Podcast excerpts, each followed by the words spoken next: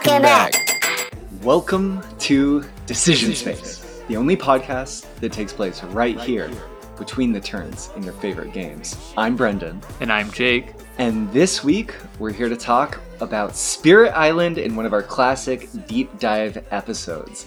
Jake, how are you feeling, and what are you thinking about this week's episode?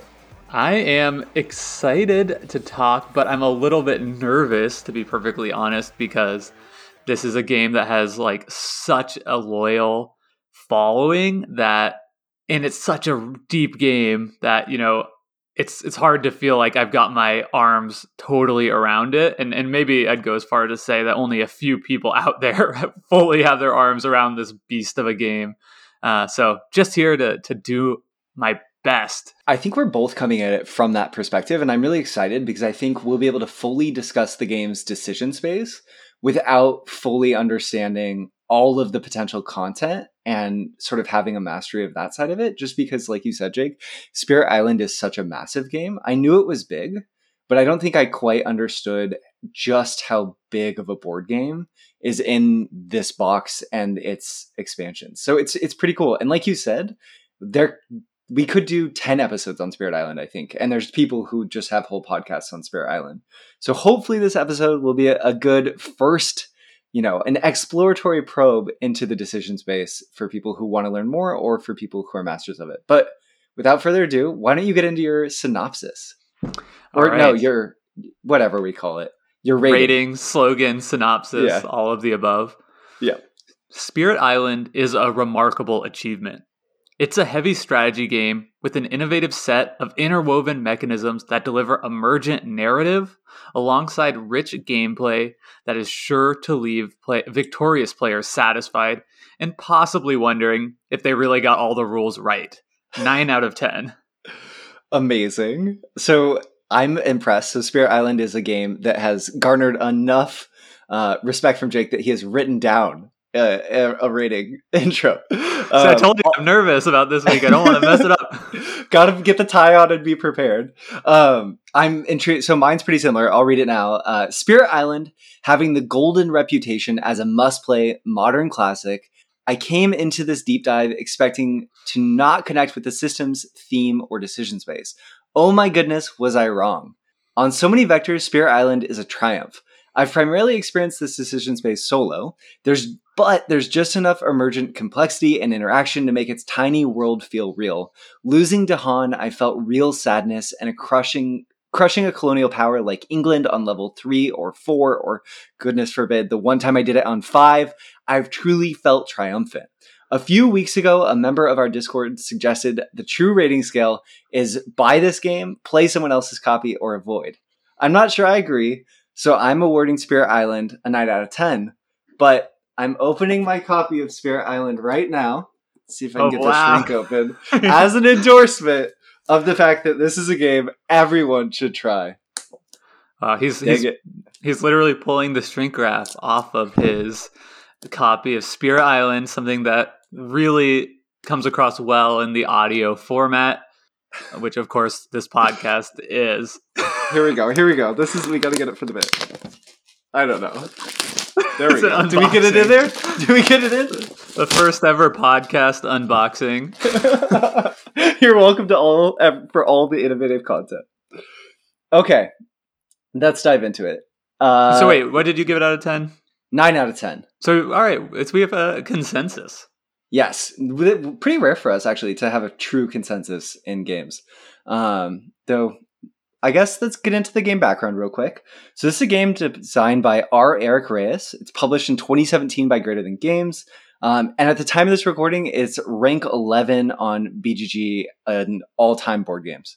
So pretty high in terms of ranking. And I think that's sort of what has Jake and I uh, feeling a little anxious. It's also, I would say, a lifestyle game in the way that maybe Magic the Gathering or even Terraforming Mars is, where people have just dedicated all of their board game playing or maybe a subset uh, to playing this game. I think that one thing that really sets the part, game apart also is that it's as much, in my eyes, a solo game as it is a cooperative game. Um, it plays differently in those different styles, but functions almost perfectly as both. Uh, maybe Jake Yeah. will disagree. No, I, I do agree, and my plays have primarily been solo as well. uh, playing both on the Steam version as well as a copy that I own. Uh, I have played a couple times, really only a couple times cooperatively uh, with my wife. So primarily my plays have been solo too. And I also agree that you know this game is very comparable to something like Magic the Gathering, where if you wanted to, you could almost have have Spirit Island as your as your hobby rather than board gaming and just dive deep. And there's enough content there that I think it will it can leave you satisfied continuing exploring it for years. Yeah, absolutely. I think more content is always planned for this. I don't. Yeah, there's another expansion on the horizon focusing on the Dahan. But if all of this sort of, if the Dahan is new to you, the spirits are new to you, the island is new to you, you've just clicked on this episode because you've heard about this game and you think it's cool, we're going to go into a quick rules overview that will give you a better sense for the game, but definitely not teach you how to play it because it's pretty, like Jake said, it's a pretty complex game. Uh, but there's a lot of reward for the players at the end of figuring out all of its systems and how they interact. And before getting into that, for our pre planners, we should say that next week will be a what we talk about episode, and following that will be an episode on Race for the Galaxy. And I think we can also announce our next game after that, which will be Seven Wonders Duel. So get your plays in of both those games on Board Game Arena.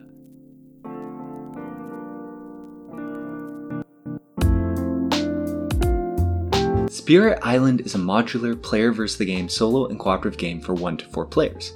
Each game, players take on the role of a spirit, working to scare off a colonial power whose exploration has recently brought them to the shores of your island. Alongside the indigenous people of the island, the Dahan, you'll work to slow the spread of the invaders by generating fear among them, using your powers to destroy colonial explorers, towns, and cities, while maintaining your spirit's presence in different regions of the island. To win, players must achieve the victory condition of the current terror level, which features increasingly easy to achieve victory conditions. To advance the terror level, players need to increase the colonist's fear by playing cards that cause fear, destroying cities or towns directly, or working alongside the Dahan to do so. Simultaneously, players must avoid the spread of blight caused by the colonists who ravage the lands they're in. Blight is tracked by a limited token pool, and if the Blight pool ever runs out, sometimes caused by a chain reaction of Blight tokens spreading from region to region on the island, or if the invader card deck, which dictates the invader's actions by terrain type, ever runs out, or if the Dahan are ever eliminated from the island, the player loses the game immediately. To accomplish all of this, the player will play and collect new power cards, which come in two types weaker minor power cards and more powerful major power cards. They each have an energy cost and set of elements that accompany their effect. Energy is a resource spirits accumulate each turn, and elements marked on each card combine to unlock a spirit's unique powers if certain thresholds of a combination of element types are present on a given turn. At the end of each turn, spirits always grow in power, allowing them to add presence to new regions on the island, gain new cards, increase the number of cards they play in a turn, or increase their turn to turn energy gain. Spirit Island demands players balance the threat of a growing and powerful invading colonial force with trade offs around the path of their spirit's growth while tackling short term problems without letting long term threats outrun the player or the spirit's ability to deal with them. Spirit Island's modular difficulty means the decision space can be increasingly constricted and tight as players push the limits of what difficulty they can tackle wielding their spirit's powers against the invaders.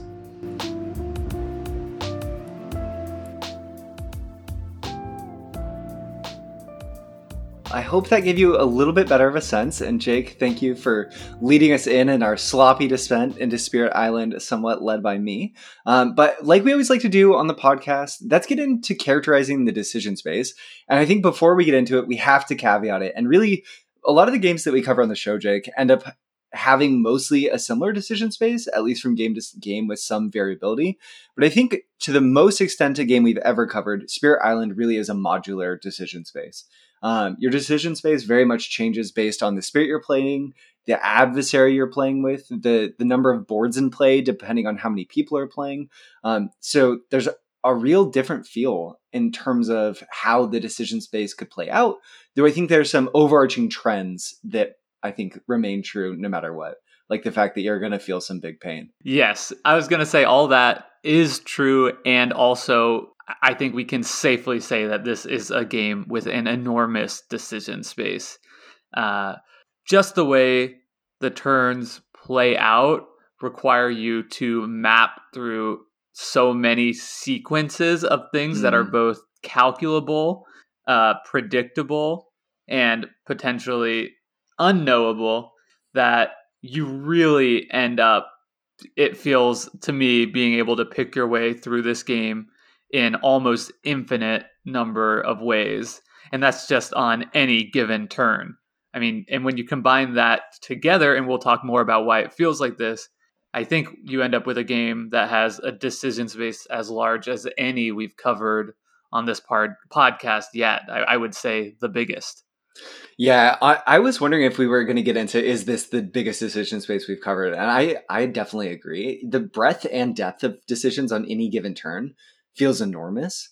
Um, and it's also a waxing decision space, right? Your spirit's growing as time goes on, giving you the ability to do more, make more decisions on a turn. Um, and you're getting more cards as you sort of are gaining more minor powers or giving up, making a trade off, giving away to get a major power.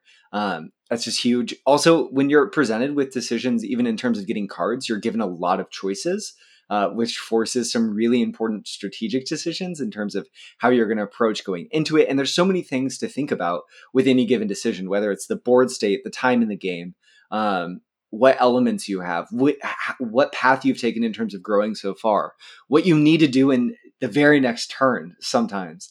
Uh, so there's just so much to evaluate and think about and that's even just playing with one board in a solo game. I think it can feel very overwhelming. Absolutely. Um, yeah, I, I, think there's a big distinction here uh, between a game like this and a game like Praga, which we covered last week, that also offers a ton of different decisions. And I think the difference comes down to the fact that in Spirit Island, every single thing you do truly feels interwoven with every subsequent decision or action in the game. Um, in a pro- in Praga, you know, you might increase your production of gold, and that was one of very many different options you had. But that's kind of where it stops. Here, you know, the first choice of mm. the hmm. turn. Uh, you know, if you're expanding your presence power and putting out presence somewhere on the board, that's going to really fundamentally change the shape of your game. It's going to give you the ability to influence different parts of the board, uh, potentially uh, how threatened you're going to be to lose that presence, um, and in in a way that just truly spirals out of control throughout the course of the game. And that's just one of many decisions that you're going to make on any turn. Does that make sense? It completely makes sense. And I think in terms of a game, it's what's fascinating to me about Spirit Island Jake is how we've you've talked in the past about the clarity of a decision space, right? So like how clear is the given decision that you're supposed to make on a turn versus how fuzzy is it? And to me, there's so much because of the relationship between the decisions as the decision tree builds out over the course of the game even though most information in the game is fairly known you know what's going to happen for example in different regions in the next three turns. You know what the dahan are going to do. It still manages to feel so fuzzy in some ways just because of the sheer amount of actions which i think is a really interesting shape for a game to have um, what maybe it would be helpful to we sort of talk about the three any sort of driving decisions that are on a player's mind for those who haven't played Spirit Island, um, just so they can be in our headspace of what we're trying to decide. And I came up with three. I'll be curious if you have any others. At any given time, I'm sort of thinking about threat level mitigation, right? So like, can I afford to? Do I have to deal with the lands that are going to be ravaged in, or can I stop a build, take some momentum away from the colonists building up, creating more of a threat in the future. Um, how should I be growing is a driving decision. Should I be putting energy into putting presence on the board? Should I be gaining more cards? Which of the two tracks, depending on your spirit, should I be pulling presence token from? Do I want to be getting more energy? Do I want to be getting more card plays or uh, other element effects? And then also, yeah, I need to take care of the board, but what about my my win condition? How am I how am I going to be generating fear? What's the primary way that I'm going to get the terror level higher? Because if I don't do that fast enough, I'm just going to lose no matter what. Uh, And I've definitely been in situations where I feel like I'm treading water and there's nothing that I can do besides like try to keep the board state stagnant. And that just feels awful, right? You're like defending in regions and you're like, oh no, here we go. I can last for five turns, but I'm not going anywhere. Yeah, that's. I think that treading water in Spirit Island, though, and maybe we'll get into this in another part of the conversation, is winning. Mm. Because the natural arc of this game is that your spirit that you're playing as is growing in power, growing in influence over the course of the game. So, what I think you're really trying to do is manage the curve of your spirit's power in comparison to the curve of uh, the growth and power of the adversary you're playing against.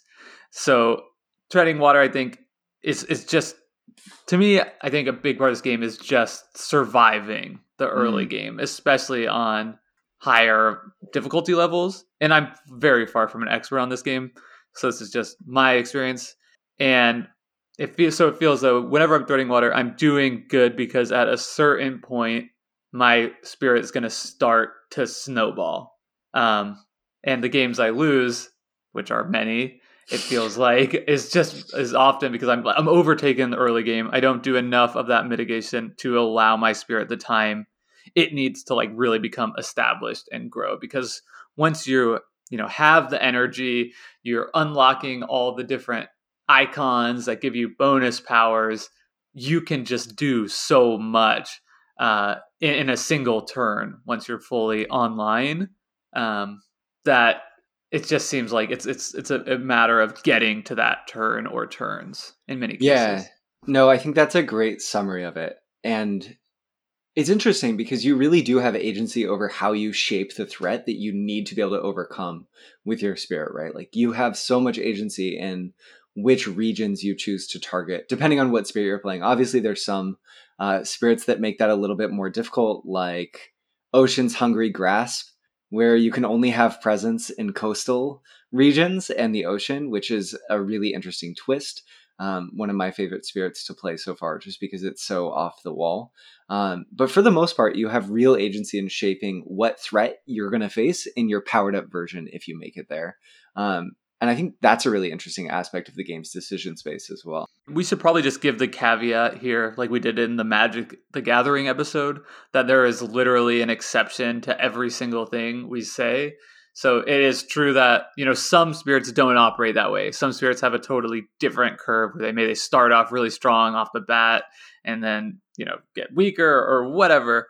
Um, so just know that yeah, we're not ever going to be talking universally in Spirit Island because this really is as much of as it is a game, an incredible game. It's a system uh, that any part of that system can and has been tweaked by the designer, either through the adversaries you're fighting against, the spirits you're playing as, um, scenarios if you choose to use them.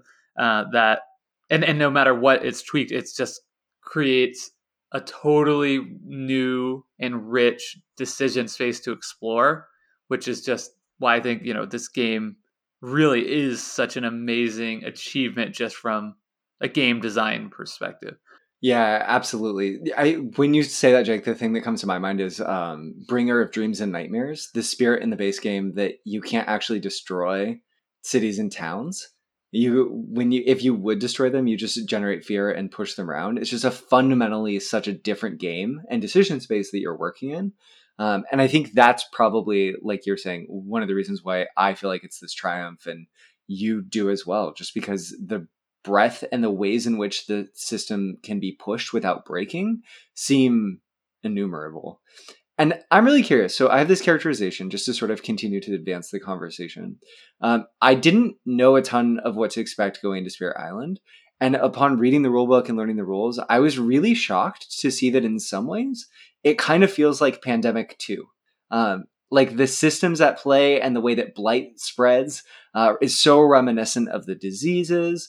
Um, obviously, there's a lot of differences with the way that you're moving around the board, the way that regions work, um, even the way that you know the colonial powers work versus the the way that disease is added to the board. Though they're both deck driven, um, I, I think in some ways there's this direct line between Pandemic and Spirit Island. Obviously, they're very different games, Um, but I think if every mega hit like Pandemic could have a follow up like Spirit Island, there'd be this there'd be an even more incredible board game space. What do you think of that characterization?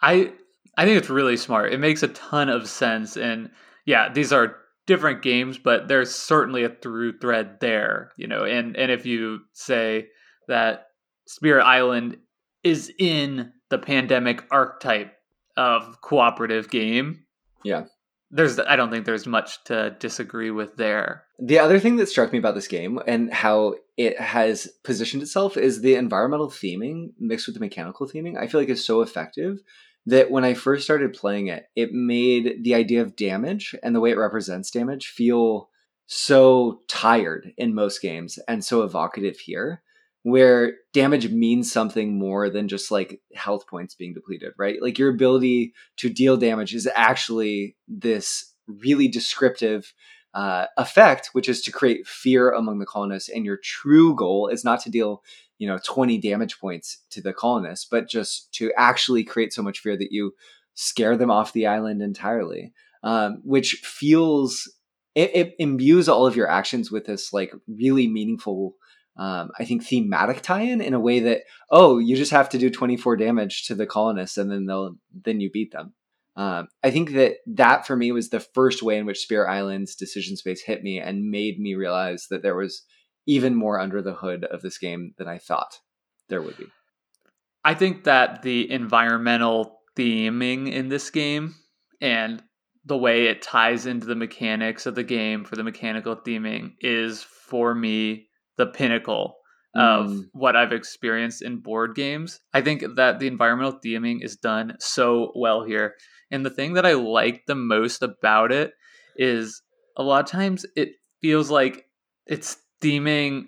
I'm trying to think the right way to, to, to put this, but it gives you just enough information. And and the information it gives you is really well written. It's beautifully written. Like when you talk about the descriptions of the spirits their background their story uh, even just the names of the spirits right? You have rivers surges and sunlights and uh, rampant spread of green in the base game is totally evocative naming which could have so easily been you know mighty forest or ferocious river what or yeah right water spirit and that would not have provided the same thing. So i think the text that is there in this game is really smart uh, really intentionally evocative of the theme and also they don't overdo it so they aren't so prescriptive with it by you know providing too much text uh, and what that does is this where the theming is absent, it allows you to fill it in yourself. And I think that is like what really makes this environmental theme stick and be so uh, engaging to play around in. Yeah, I completely agree. Um, it, I guess, on the topic of theme too, I was there's so much of board games. I feel like this is an important part of the conversation that I want to speak to now while we're on theme.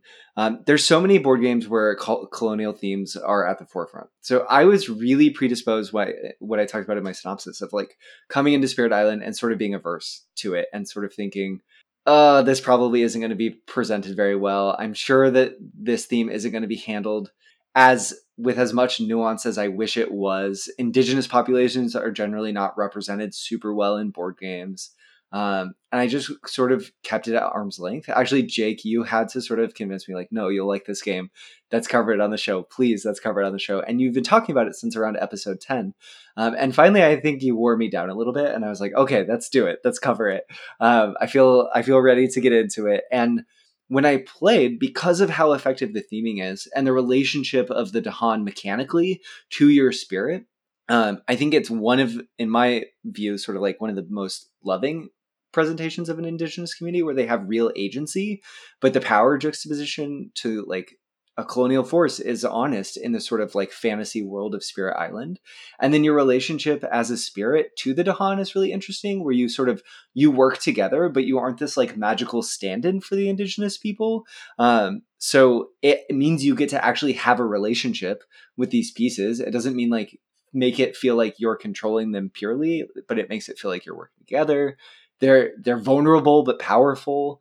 Um, I don't know. There's so many ways in which I guess as we're doing this little section on theming, the mechanical theming of the game is so strong in a way that evokes, um, I think, sort of expectations or simulates expectations in a way, um, but also begins to play with your emotions in a way that's really effective in terms of the decision space. Not in a way that you ever feel like you have to compromise in terms of making the right decisions in a game, but in a way that amplifies the impact of making the right decisions in the game. I think very well said. Uh, the, and I, I think the mechanical theming in particular, where that marriage is so strong between the mechanical theming and the environmental theming, is the mechanical theming is like continuing that conversation started, right? Where the ellipses are in the narrative. Mm. The way the mechanics come in is what allows you in your own, you know, theater of the mind to continue the story and understand intuitively what's happening in the world when you know a, a, land is ravaged and you have to remove two Dahan from the board. Uh, you know when when a land is ravaged and and blight is is starting at the city and being spread o- over across you know this once uh, pristine land or mostly pristine land. Um, yeah, I think I I completely agree with what you're saying, and I I don't feel you know qualified to say okay this is and, and I know you're not saying like that this is a perfectly done representation sure. or like this is the best answer to colonialism as a theme in board game um, or this is not at all problematic you know i would i don't feel qualified to say those things but what i can say from my experience is it is really refreshing, uh, both in terms of the way the theme is treated and presented, but also to have it's just refreshing to have different agency in mm. this tired, you know, theme, right? There's so many games where you're the colonizer, you know, you're coming and developing a land and to to be able to play out that same theme from a different perspective and a different point of agency is really fun. It, you know, it's it's fun and it, it feels like a good step for me. Yeah, I completely agree, and I want to just make sure to echo your sentiment as well. That I'm definitely don't consider myself qualified to make statements uh, like this is the right way to do anything, uh, but that I agree it feels refreshing, and I I really enjoyed the I enjoy the juxtaposition of sort of this powerful colonial force because they should feel powerful, but also a good powerful force in terms of your spirit and what does it mean to how do both of these entities relate to the Dahan, um, and how do they re- relate to each of these entities? I think it's it's very interesting and at least gives you at least gives me food for thought. But I think let's use this. We were talking about mechanical theming as an opportunity to pivot into the mechanical theming of the game somewhat. So maybe we could start with the card system overall and also the element system and how that ties into it. I feel like if you're going to start anywhere in Spirit Island, which is so hard to do because it's such a big game, this might be a good place to start because it kind of feeds into everything you can and might do. Um, and some of the decisions you can and might make based on where you start as a spirit and where you want to go. So, do you want to sort of kick off that conversation, Jake? Yeah, and I think the cards are. It's it's hard to say, you know, that any one part of this game is the heart of the game because yeah. of how interwoven and connected everything is, but it certainly is a centering point around my decision making when it comes mm. to taking a turn in the game. It, you know, even before deciding, you know, how I want my presence to grow, which is the actual first choice in the game, I'm always consulting the cards and actions that I have available or potentially available to me, and then going back and deciding, okay, what of these presence growing options is going to, you know, give me the most ability to uh, have impact with these cards. Um, so the, the way the cards work is pretty complicated. I think that's also where a lot of the complexity in the game comes because yeah. uh, there are fast cards which thematically are, are are abilities that your spirit has to influence the board right away before the adversaries take actions, or it could be a slow power, which happens after uh, the adversaries take their actions, which is thematically in the game like 20 years later or something, you know, it's some amount of time later uh, because they've been able to build whole entire cities in the meantime, uh, which really is, you know, another way that the game, the, the mechanical theme is sort of reinforcing the environmental theme. Everything that's happening makes sense in that way. But on top of that, uh, timing of the cards, uh, there's also elements that you had mentioned. The elements give uh, are, are accumulated throughout the cards you play, or, or possibly given by your spirit itself. Uh, and if elements are accumulated in the right number uh, and right sequence uh, the, for your particular spirit, that may give you the ability to do some power. So that's another thing you're factoring in. And then on top of all that, every single power, uh, which is the cards in the game, also has restraints upon uh, where it can be played from, uh, where it can target. So it might say, you know, you can target any space on the board, or it might say you can target a space on the board two spaces away from up to two spaces away from where you have presence, or it has to be in a space that you have presence, or it has to be uh, near a space in which you have two presence tokens, which makes it a, a spiritual site. Um, so there are a lot of working moving parts on each of these cards, which is another thing that adds like fuzziness to decision making because it's not as easy as I want to play these two cards. Uh, a lot of times it's like, okay, oh, and, and each card also has a different cost in terms of energy or essence to play.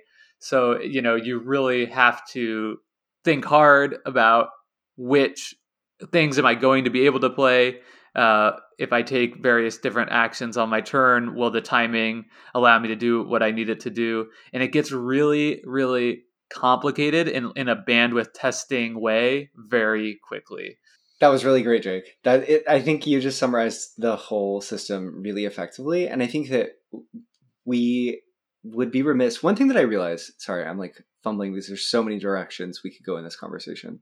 But one of my favorite aspects of Spirit Island is the sort of emergent gameplay that comes out of the system that I think is the biggest win of this system and the decisions that you get to make. Is it the way in which the fast effects um, and the slow effects combine with the adversaries making their movements, where, whether it's you know exploring, building, or ravaging, um, you sort of bookend their actions so you have this natural tempo of the game, which is like I go, they go, I go.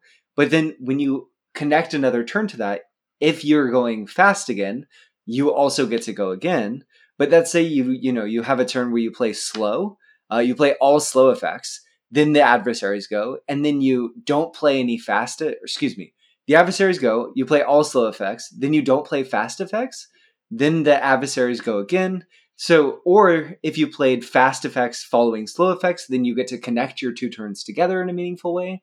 So, I think the way in which your relationship plays out in terms of action to the adversaries who are always acting on a set rhythm, right? They're going in between your sort of two potential turns, depending on what you play, is really interesting and gives the game overall this natural ebb and flow.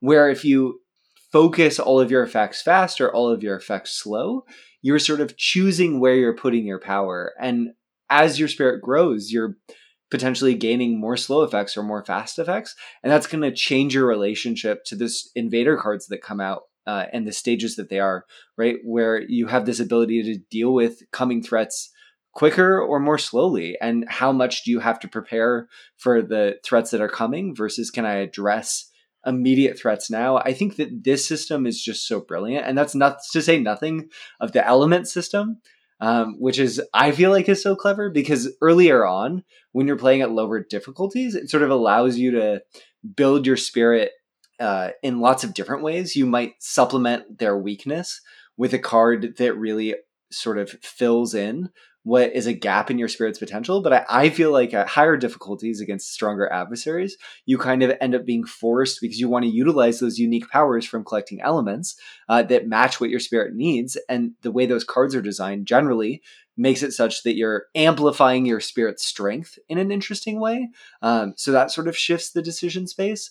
Uh, and it's just a it's a clever way to sort of have this energy system that isn't restrictive in a way that something like Magic the Gathering's energy system is, but is instead open and allows you to make hard decisions or make potential huge trade offs so long as you can prove that it's viable in your gameplay. The way the elements work, I think, is interesting and also kind of unintuitive in a way where you can use, um, you know, what like elements that you generate on your turn are not consumed. Mm. Um, so, so I just think you know it's it's a little bit of a tricky thing to manage that feels very different than the way you know energy is typically used.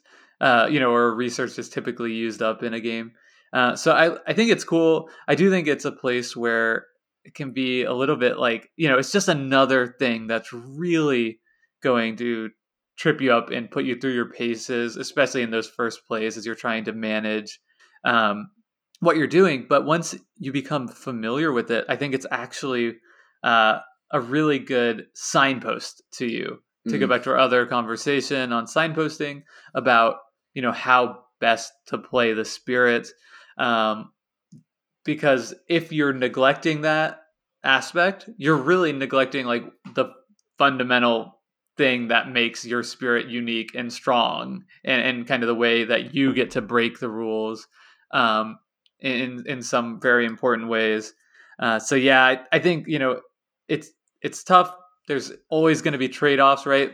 Because do you play the card that gives you the element you need to take an ability even though that card isn't giving you the maximum effect now? Sometimes i'll find myself playing a card even if i can't use right the uh, ability for any meaningful effect at all just because i know that's going to enable uh, when i'm you know give me the elements i need to do something else. Um, and you know this game is just full of trade-offs uh, and each of those an interesting decision in of itself. It's amazing too uh, the way in which the you're sort of saying jake like that you'll just play a card or think about a sequence of cards being played even.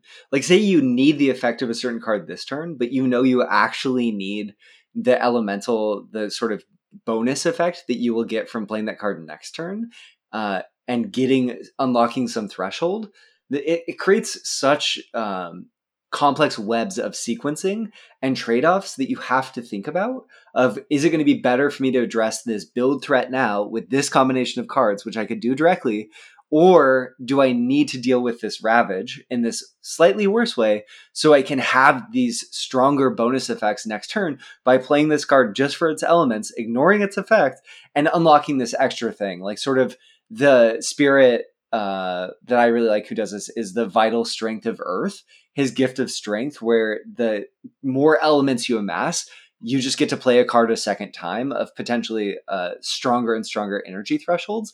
And if you're using a six energy cost card twice, that's such a huge boon that you start to care less about what some of the other effects you're playing.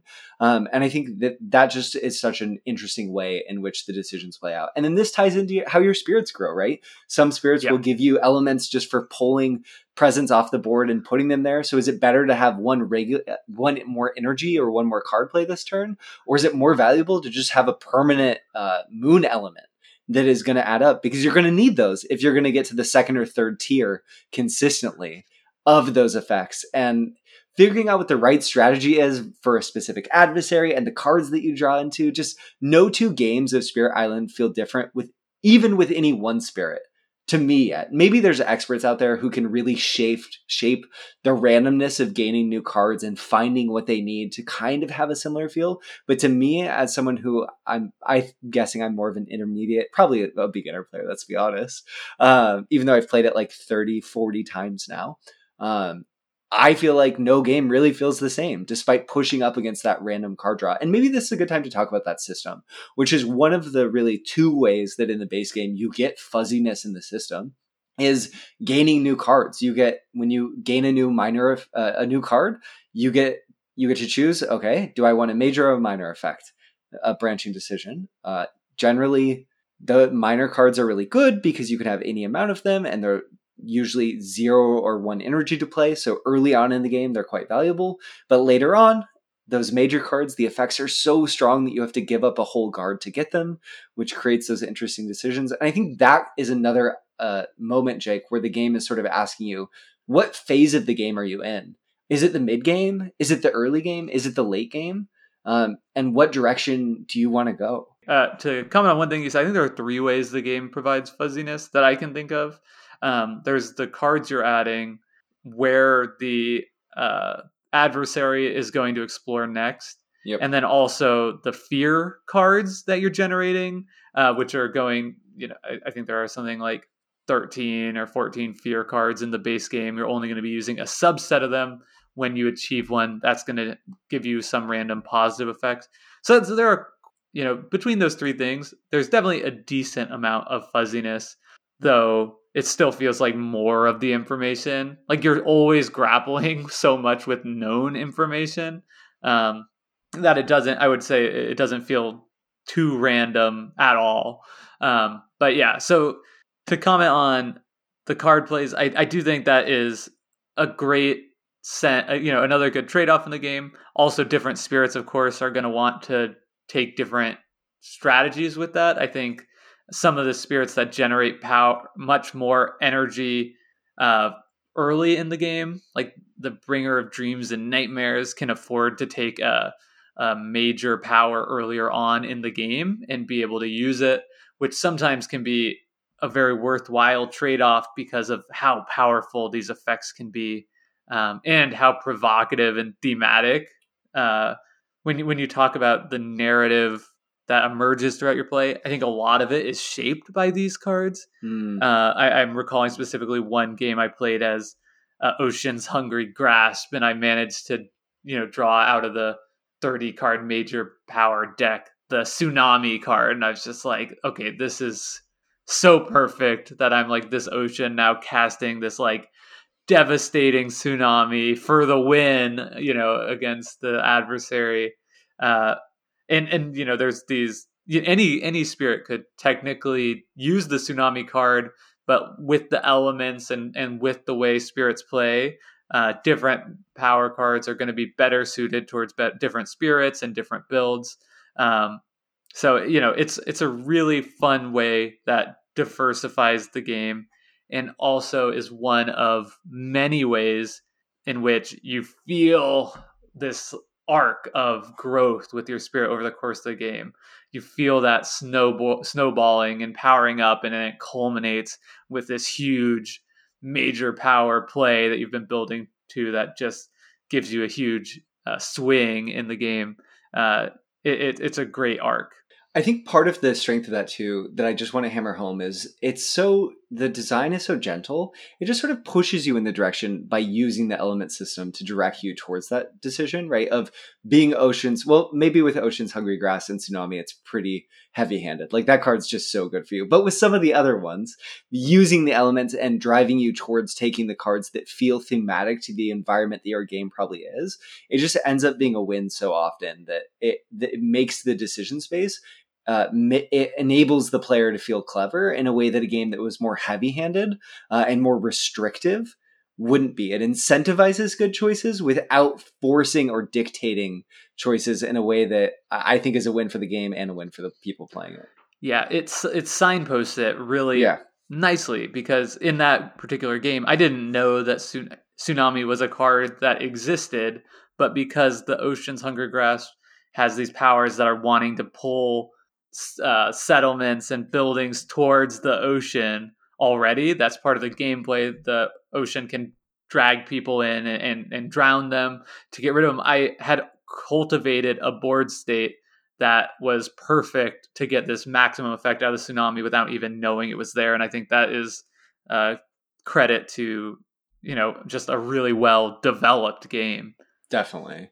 What do you so speaking to that, another system that plays into that that I think is so strong is the growth system. So this is one of my favorite parts of the game, and I don't think that should be a surprise to anyone who uh, has played the game itself because it's just fun to uncover a little piece of your board. Basically, the way this works is every spirit has two, maybe there's spirits who break this rule, but generally spirits have two tracks, uh, and you put your presence tokens on different spaces on these tracks. And every turn, you're choosing from a menu of ways that your spirit can grow. And every spirit can grow in different ways. Generally, there's spirits who are going to every spirit is going to be able to pull all the cards they've previously played back. Uh, they're going to have ways to add presence to the board, and they're going to have effects that gain new cards, and then some, and then also potentially gaining energy just from choosing that growth effect. And then they're going to have a unique combination of these effects in a menu of options that they can pick. And then once they pick those options, they can remove presence if they've placed chosen effect that allows them to place presence from one of two different tracks that's going to give them additional effects for doing that. So this is really where I think that sentence alone should highlight the sort of connectedness of the decisions you're making in this game. And that it's a heavy game. and that it's a heavy game. And also it's just so fun, Jake. Like putting presence on the board always feels good and removing presence from your player board always feels good. And I think that it is watching those spaces become uncovered and seeing how you are simultaneously making the board state better for you and making your your player board is imbuing you with that strength from uncovering it just feels good. I love that the rhythm of this game the decision space of this game always has this refrain that brings you back from to the board to grow um, if, and to, if, to make a decision i'd say it feels good but also and and critically feels terrible because no matter what you pick, you want to do everything. Yep. You know, you want to be gain putting presence out on the board, but you also want to be reclaiming your cards from your discard pile that you've already previously used. And you know, and so many times in this game, you need to do both. Like I have to put out a presence to get the energy I need to play the two cards in my hand, uh, or you know the two cards I need to to be able to shape the board the way that I is maximum benefit to me. But I also need to like get one of the cards back from my graveyard because or discard pile because that's the only one that I can you know defend in this land that's going to be ravaged that has two Dahan in it that I absolutely critically need to protect. Um, and so it's just the trade offs here are just devastating. Uh, you know, and whatever you do, it feels powerful, but you also are just giving up so much with whatever you choose not to do on any given turn of growing your presence. This system is so sneaky too, because this system and the element system are two of the primary ways that the game invites you to and encourages you to, and in some ways forces you to play not your best cards at turns later in the game, right? Like, because you can't always have access to your best cards, because of needing to do everything, needing to take turns where you're adding presence or growing, it justifies having cards that are significantly stronger and significantly weaker given the stage in the game and gives you a reason to play them when it would otherwise be a suboptimal in a way that makes the decision space just simply more interesting. And it sort of solves that fundamental problem of okay i got better cards why don't i just always play the better cards in a way that makes the decision space more interesting and doesn't feel like forced or like a cudgel in a way that it kind of just like fades to the background and feels like a meaningful part of the puzzle in a way that i really admire about the design. Yeah. And i think this is also one of the ways in which the game is able to the game system is able to create such tremendous diversity amongst the spirits. Um, and, you know all the spirits have different choices, but the rampant spread of green, for instance, is, is a spirit that's constantly putting out presence on the board, which simulates, you know, the that growth, right? Uh, so well um, of, of overgrowth, just and taking over land. So they get to do an additional presence and, and then pick something else on every single turn, which just fundamentally alters the game in a way that feels incredibly thematic to that spirit through mechanical theme alone. It does, you know, there's no environmental theme needs to come into that, and you already know that like what's happening. And the uh, I can't remember what the name of the of the stone one that you mentioned early, That yeah, vital strength the, of Earth.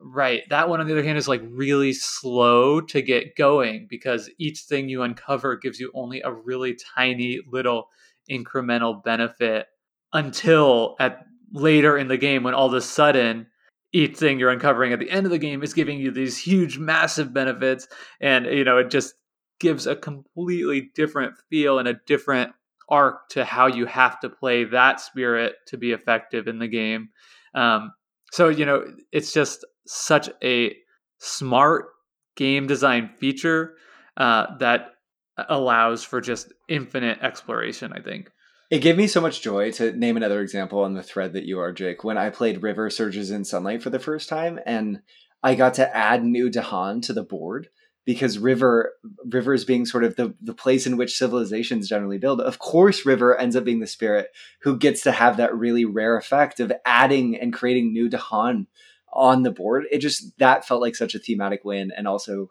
so joyous to have these new allies. Do you want to talk about the Dahan for a minute, Jake? Um, sure. Yeah. yeah. So the Dahan are essentially the you know native people that that start on the land when uh, the adversary shows up to begin colonizing, and, and there are these little wooden tokens that look like mushrooms, um, and and they're interesting in the way that, like everything else, the way that your spirit interacts with the Dahan are is going to be fundamentally different. Uh, you know, some can really sh- manipulate them a lot by pushing them and pulling them around the land uh, to to create essentially an army of uh, of Dahan that are able to raid these uh, the, your adversaries' towns that they're creating and, and wipe them out. And again, like purely through mechanical theming, do you come up with this idea of what's happening. You know, nowhere in the game does it say army of Dahan. it's just what has um, this emerging narrative through the gameplay alone. Um, but I just think they're a wonderfully interesting feature because the way they work is they don't they they will they don't attack the uh, villagers on their own, but if they're attacked, so if they're in a land that is being ravaged, uh, any surviving Dahan after the adversary deals damage first will fight back. And that is a critical, critical uh, rule in the game that players have to be taking advantage of if they want to succeed, even at the lower levels of the game. And, and you can, um, you know, again, there's infinite ways to get you can play with that simple mechanic to create rich and interesting gameplay. But you know, commonly that means spirits will be able to defend a region so that the Dahan don't take damage, and then they're able to fight back with a full force and, and do a ton of damage uh, to the uh, adversaries' buildings and and uh, explorers that are there. I think because especially early on, generally the Dahan, if they're in groups, have so much more potential to actually damage your adversaries than you do, depending on the spirit you're playing. It creates this interesting puzzle where early on you're trying to, especially before the adversaries build up too much, if there's just an explorer in a region, the Dahan are much stronger than them and they can really clean up areas, or if there's just a town rather than a city, Dahan can strike back. So it leads to these moments where there's these interesting trade offs. And I think depending on your spirit, you never feel, or I didn't always feel like I was telling the Dahan what to do rather than really working alongside them. Like you're saying, Jake, some of them do have, some spirits have more of an ability to push spirits or pull spirits into different uh, pull Dahan into different regions, and those you kind of feel like you're controlling them more. But other spirits, they sort of exist, and you're working around them and finding the way to sort of best supplement their potential alongside your goals because you both have the same goal of driving the adversaries out.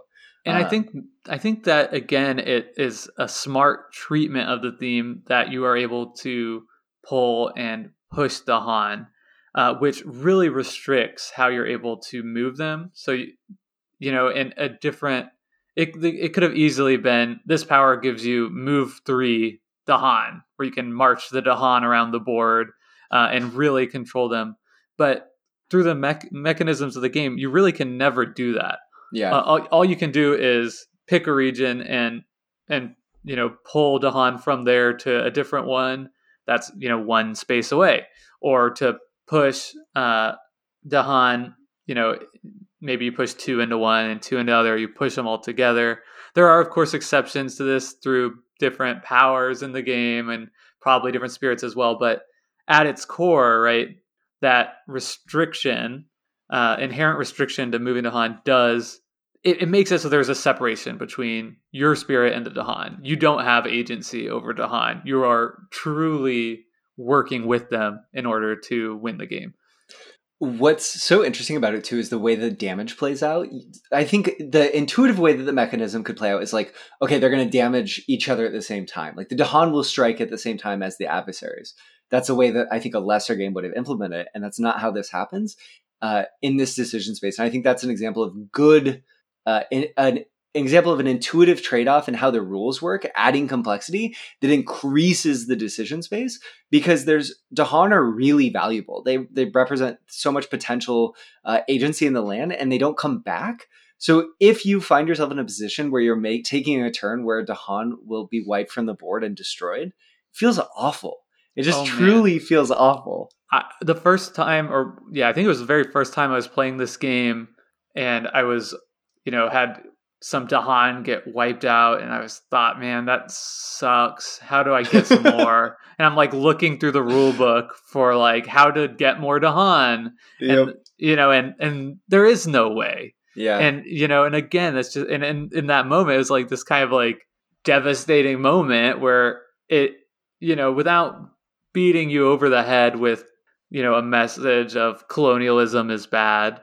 You know you're you are through the mechanisms and theme of the game kind of grappling with this like oh right like so many of these native populations you know in in where i live and uh are are wiped out. And it's terrible. So of course in this game they don't come back. Yeah. Which is eh, like you said it's a, a way to communicate sort of how devastating that is through through gameplay, which is really interesting. Um, or at least have been like in the case of our country have been like fundamentally reshaped as how these communities exist with relationship to the colonial power that we're both citizens of and it, it also i think speaks to the you know and again right not to say like this is the best way to understand this topic or you know now i understand sure it better or whatever but it, it, it is like a way in which I think it does speak to the power of gaming that like to experience that moment, right? Of like understanding like, okay, yeah, the Dahan don't come back. And now, and like, you know, this is why filling in that gap for myself is fundamentally a different type of learning mm. than you get from a textbook, right?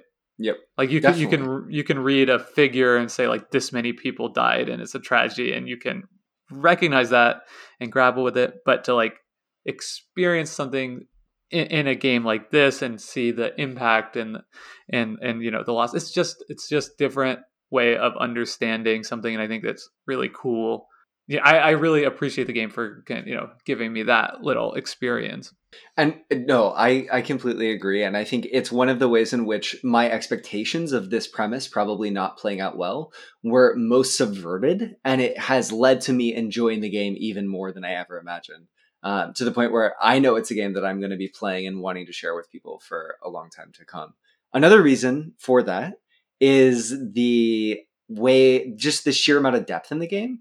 So one of the ways that that plays out, we've talked about the spirits, and I want to, I think, to close our conversation, Jake, I wanted to have like a sh- brief discussion of the spirits. But before that, let's talk about the adversaries because I think you and I have been talking sort of casually on and off. We try not to discuss the games we are going to talk on the show too much, so we don't get into it.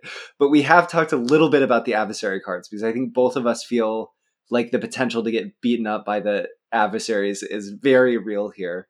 Um, and I think that we'd be remiss not to have some conversation of real world colonial adversaries being in this fantasy uh, cooperative solo game, and also just how powerful and horrible they can become, which is very powerful and horrible.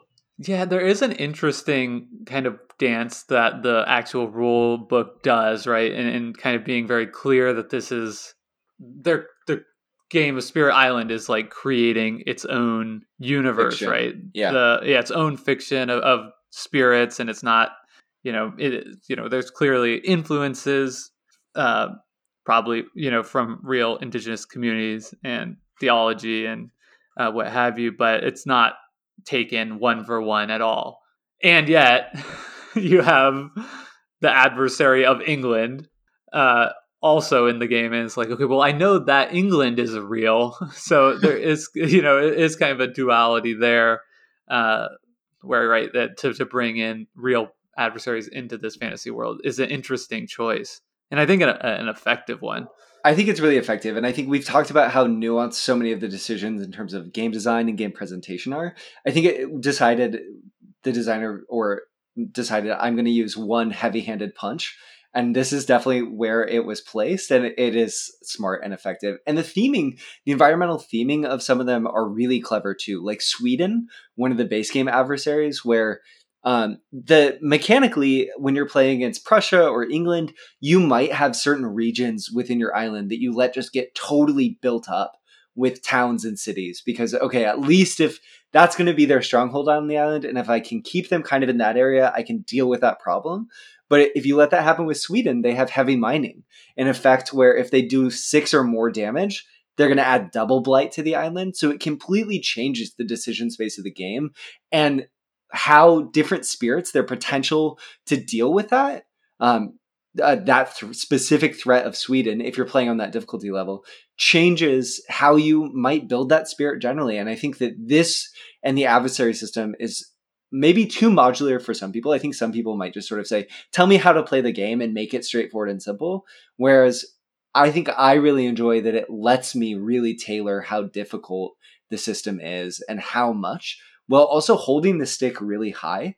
I think Jake, you and I have looked at some of the people in our Discord, like Inder, who has a spreadsheet of sort of every adversary in the game, every spirit of the game, and what difficulty level they've beaten them on solo, uh, trying to get as many to difficulty six as possible. And I'm sort of impressed that some of this is possible just because yeah. I'm at the point in the game where like seriously yeah like beating a uh, adversary on difficulty 4 feels like a big accomplishment in a lot of cases to me um, I feel as though I'm an underdog on, in, on adver- adversary level 3 yeah. or higher if yeah. I think I'm probably not winning 50% of those yet and Indoor said today in our discord that we were discussing it that an experienced player is probably 70 percent win rate on difficulty six with most spirits. And, and, and, there are some combinations that are near impossible or, or, much harder than that. But that really, you know, I, I, you know, I sometimes maybe give myself too much credit as somebody who can really like understand games well and quickly. And, you know, but like, I feel like that's something that I'm pretty good at. And to realize that there's just so much to more to learn and understand about this game far and above where I'm at, you know, 20, 30 plays in, uh, is really hard for me. Like I, I believe Ender, but it's hard to believe. I hear you, and I feel like a big part of that, Jake, is you're so good at generally sitting back and understanding game systems. But because so much of Spirit Island is the interaction of multiple systems, and sort of the emergent consequences of all those systems coming together, it's so much more difficult for you to just sort of sit down and grok it in a way that you can grok a Feld game or like grok Arnak and like how the trading works because it feels it feels more alive as a little puzzle game than than other games might feel. And for me, that's the win of Spirit Island is that it does feel like this little emergent system that I'm interacting with, not necessarily this little game that I'm con- controlling. Yeah, and and it's yeah some people are going to like it some people are not going to like it for this but the modular nature of the game you know i think the rule book gives you different ideas of what could be level one difficulty playing with you know nothing but the, the base game all the way up to you know difficulty like 12 or 15 or something because different spirits interacting with different adversaries some will be better than others. Each adversary has six levels of difficulty in and of itself. You could combine uh, adversaries with different scenarios that the game also comes with though i think most people uh, my understanding is most people uh, choose not to play with those as much as as as just against the adversaries but still, you know, another variability. Um, you know, just with the base game alone and, and the eight spirits, I think it's eight, yeah. however many it comes with, and the three adversaries is, I, you know, I can think that's all I own physically, and it's hard to for me to imagine get ever getting to a point where I feel like I've just like really played this out. You know, I know how all these different things interact. Um, that doesn't mean I don't want to play with expansion stuff, just to try different different uh, spirits and different adversaries. There are still tons in the bigger expansions and the promo pack two that I've never had the opportunity to play. Um, so it doesn't mean I don't want to try those out because I really do. I'd be excited to play them if given the chance, but that doesn't mean that the base game itself isn't almost infinite in its replayability. And this is to say nothing of like we've mostly been having this conversation of the perspective of like the decision space of playing a solo game with one board. And that's like now the combination of the spirits interacting with specific adversaries and that's that sort of infinite depth. Have but, you played have you played any games with two spirits where you're trying to dual Wield? Yeah, two-handed solo. It's so tough. There's it's... so much to think about. Yeah, I tried it. I tried it twice and just got absolutely whipped, and just felt like I, I think a lot of people prefer playing this way. Yeah. Um, but for me in my brain, it was too much. Like the, it, the even playing one spirit feels like too much a Definitely. lot of the time. No, I totally agree. And it's funny, harkening back to Pandemic, that was a game where the decision space made it. I wanted to play. I would three handed. You know, I'd play with three different hands of cards and I really enjoyed sort of having three different pawns on the board when I was playing that solo. And here I'm like, nah, take all of that away, give me one board, one spirit, let me see what I can do. Um, but to close it out, Jake, what are what are maybe your sort of two favorite spirits to play from the base game? I think my two favorite spirits, my, my number one overall spirit that I've played the most games with is the Thunder Speaker. Mm. Uh, this is one that I really love. Its uh, backstory, yeah, uh, something like the spirit was trapped in in the cliffs for eons, and I, I, am gonna, you know, I'm recalling this from memory. I haven't read this in a long time, and and somehow the Dahan people helped it to escape, and as homage and thanks for that, it now looks has like taken on the presence of a humanoid looking creature where almost all the other ones are, are more like aspects of nature uh, and its abilities all interact with the dahan in really profound ways. So it's one that you know you can really leverage the dahan to their maximum ability and it's so fun creating these giant a giant swarm of dahan and sending them in to take out you know massive just wreak total havoc on the adversaries. Uh, it's a really satisfying game way to play the game. I think it's uh, also like a very strong spirit, so it's one I've had a lot of success with too, compared to some of the others, which maybe aren't as intuitive to me. What's one of yours? And I'll do my second. I really love Vital Strength of the Earth, um, mostly because I love the ability to natively, if I stack presence into areas to have defend there. I think that creates a really interesting puzzle for the game of sort of is it worth it to concentrate my presence in a given area to have that defensive ability? Um, and the doubling effect is really fun. Um, I also like the tension of sort of can can I build up fast enough uh, with this really slow spirit to get there? Yeah, my my other favorite one I probably played with Rivers yeah. Surges in Sunlight the second most. Um, it's a really fun one too, but the one I actually want to highlight is the bringer of dreams and nightmares. It's one I've been using a lot recently, kind of for the first time because I was it's it's really the one in the base game that I haven't touched nearly as much as the other ones prior to us deciding to cover this game. So I wanted to explore it and uh, it is crazy how fundamentally different it plays. Um, versus the other spirits in that it can't do any damage on its own. Um, instead, it generates fear and kind of shoves the buildings around. So, really, the only way I've found that you can win is by churning all the way through the fear deck to get that final victory condition. Um, and it's you know reading it it just seems like it's going to be so weak and knowing how challenging the game is against an adversary like prussia that's just generating tons of building like as so fast out on the board. It seemed impossible. Um, but you know, I I was I've been playing with it, starting to get some wins with it, realizing the tr- tricks and strategies, and and kind of growing in my understanding of it, which is what this game allows.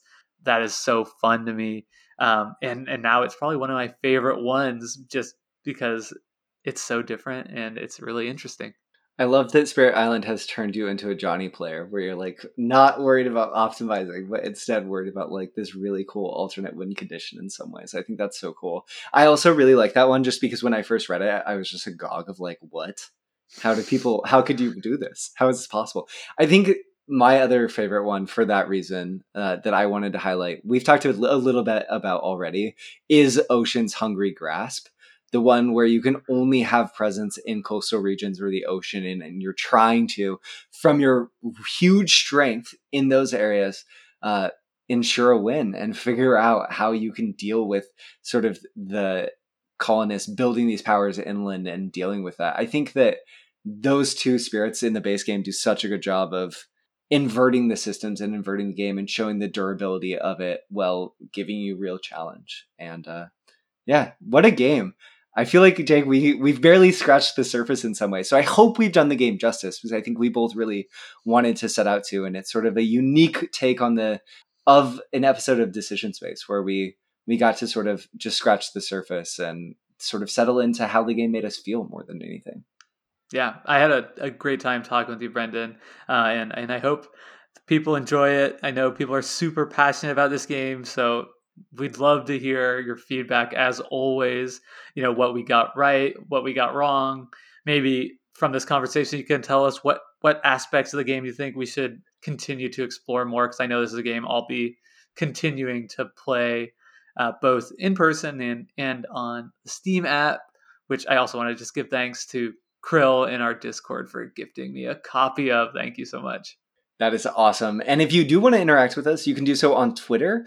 Uh, you can find us on Twitter at Decision SPA, Decision Spa, uh, or you can link up with us in our Discord, which you'll find a link to in the show notes. Discord is a really easy app to use that's sort of a, a real time messenger, and we've have an awesome community that's built up around the show, and we'd love for you to be a part of it, whether it's to play games that are coming up, like Race for the Galaxy, Seven Wonders Duel, and others, or just to talk about games, as there's conversations happening all the time there.